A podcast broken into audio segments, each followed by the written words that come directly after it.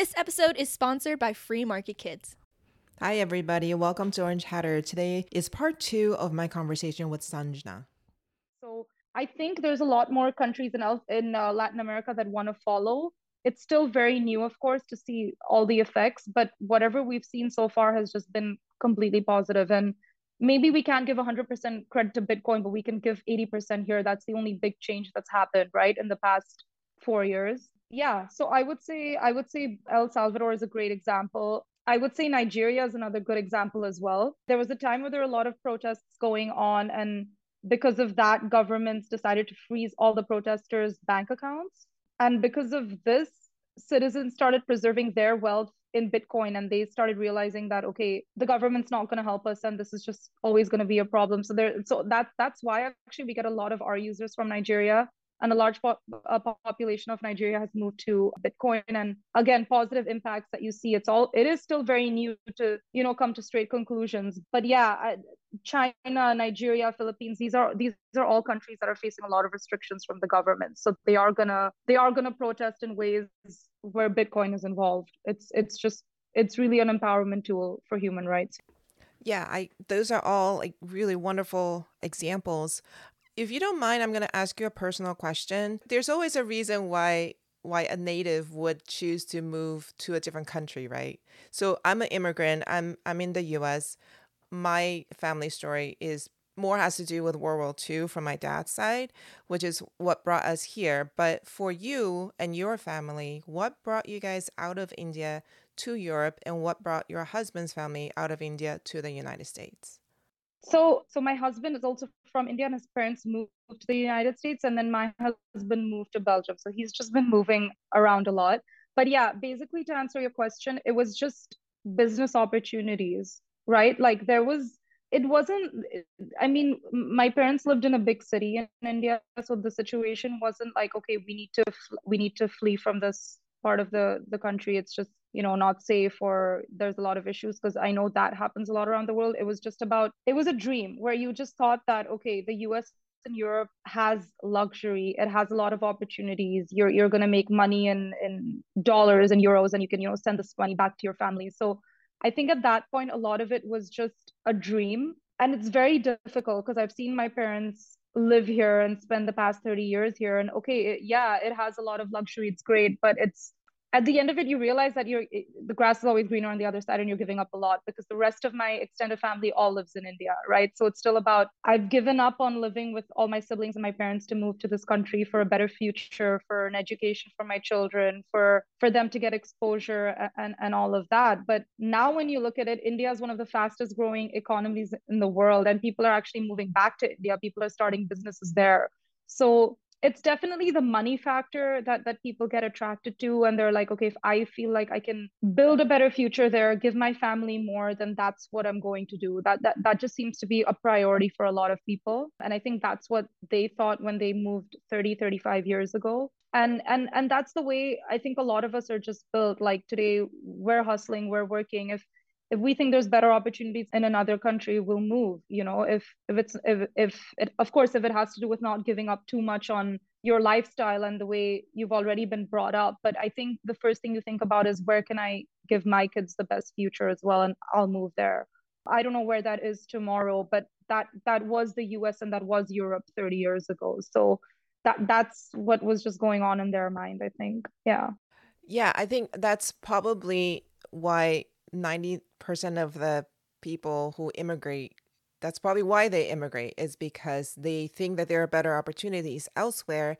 So i'm i want to kind of circle back and talk again about why they would think that there's better opportunities out there you know to choose to leave their families and friends and everything that they know. Like for my mom leaving her her understanding of the world and coming to a foreign place you know it's very difficult. It's and it's not just a language barrier. You have a lot of cultural differences and it's a huge huge huge sacrifice to move from country to country. Why do people do that? For money yes but why why wouldn't they think that they have the same opportunity where they are?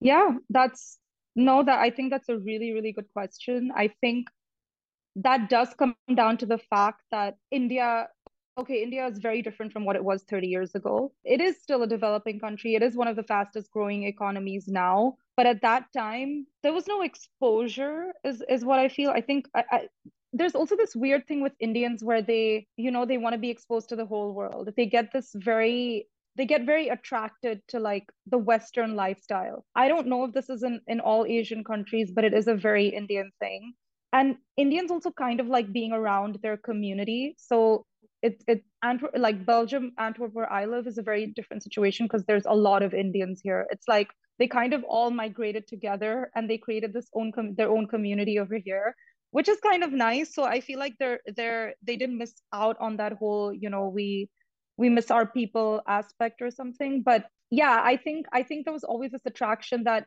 and even today if you speak to a lot of indians in the smaller cities in india they're like oh he studies in america or oh she's she has a job in america. Like it just it still sounds so great in your head you know? And in in india like if you're a doctor you're a professional it's like the biggest deal. It's it's now people are going into different fields and there's so much creativity there. But like back in the day it's like okay if he went there and he did his undergrad there he studied there he became a doctor there. It's like it, it's reputation and indians really believe in this stuff as well. It's like it's a big deal. It's more about the name whether you've achieved that or not but it's it's just like there is a sense of community and bragging and where you're like okay like yeah they've they've studied abroad they've worked they've lived abroad you know and now they come they come back twice a year and like they're sending money to their families. And yeah when you're earning in dollars and you're sending back money you know to your families in india it is a lot more money but it comes with sacrifice and it comes with a lot of negatives i think that that people don't see but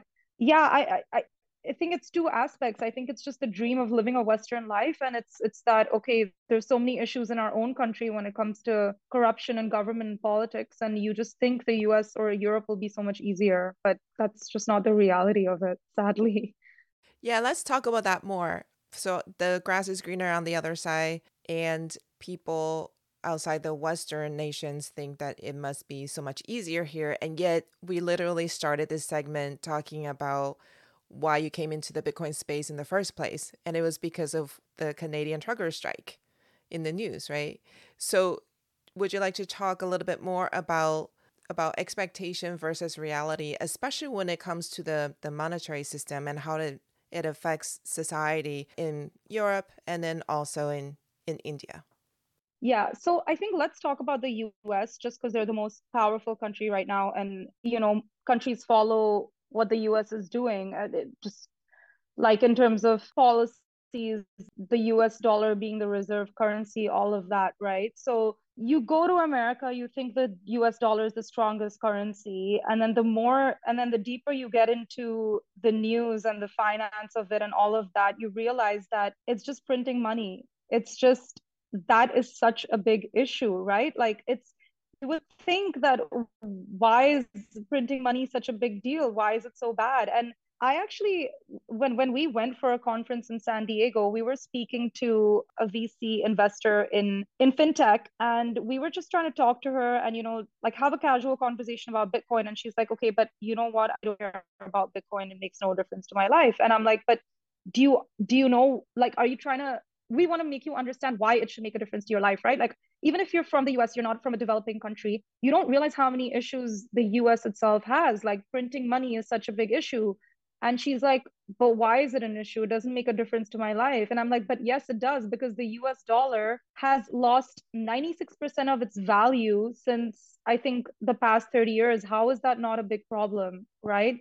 And if you don't realize that inflation is such a big problem and interest rates are going higher and all of that, and you just think that all these issues are actually just in developing countries where where citizens are getting their bank accounts frozen no that that's not the issue. Our economy is it just feels like it's been in a recession for the past 20 years. It feels like the economy's never recovered. And and and why? It's because it's because the money supply is not fixed. Bitcoin has a fixed money supply right when you don't have a fixed money supply, the government can do whatever they want. They can keep printing money and then your money means nothing. And if you think you have this great job and you're making like 5K a month, 10K a month, you're putting this into savings, you're not making anything. You're not realizing that the value of your money in 10 years' time is nothing. And, and I think people are just so unaware that they refuse to believe that the US has a problem or that US has or that Europe has a problem that we live in these western countries and continents and the government's great there's no corruption and they're doing everything good for us. But but no it, it's just you just need to educate yourself and try to understand what the problem is to realize we are in deep like this is this is not getting better at all you know? And like people still don't understand why fixed money supply is better than printing money. Like it's just it, it's just education. It's just that we were never taught this in school. We were never taught about financial literacy. Unless you really choose to pursue economics and learn it in in university why would people ever know this? Because the government doesn't want you to know this. It's not in curriculums in school right? Like governments are, are, are controlling what you're learning in school why were we never taught how to invest our money what to do with our savings what the problems of the economy are? We're still taught to believe that uh, again like this is something we teach on our on our app where you have austrian economics and you have keynesian economics right? So in keynesian economics we're taught that government control and government intervention is always needed. When when the government is when the economy is doing bad the government needs to intervene but again no we don't need the government to intervene. We can self correct and we can come back up. It's just it's just a cycle. It's just a cycle that all economies go through right? And and when the government's intervening it's just getting worse and worse and worse. Like i don't truly believe that we've even recovered from the 2008 financial crisis. And it's been 15 years you know? So it's people are just so unaware and so oblivious because there's no education about it. That's what i truly believe because i i was this person before i got into the bitcoin space and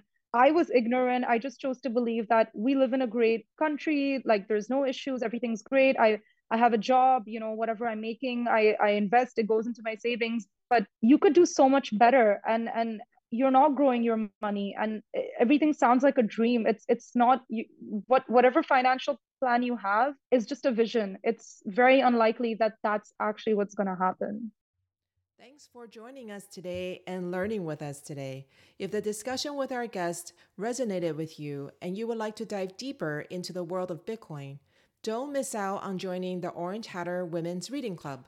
The meetup link is in the show notes. Also, if there are women in your life whom you think would both enjoy and benefit from learning more about Bitcoin, please share Orange Hatter with them. Until next time, bye!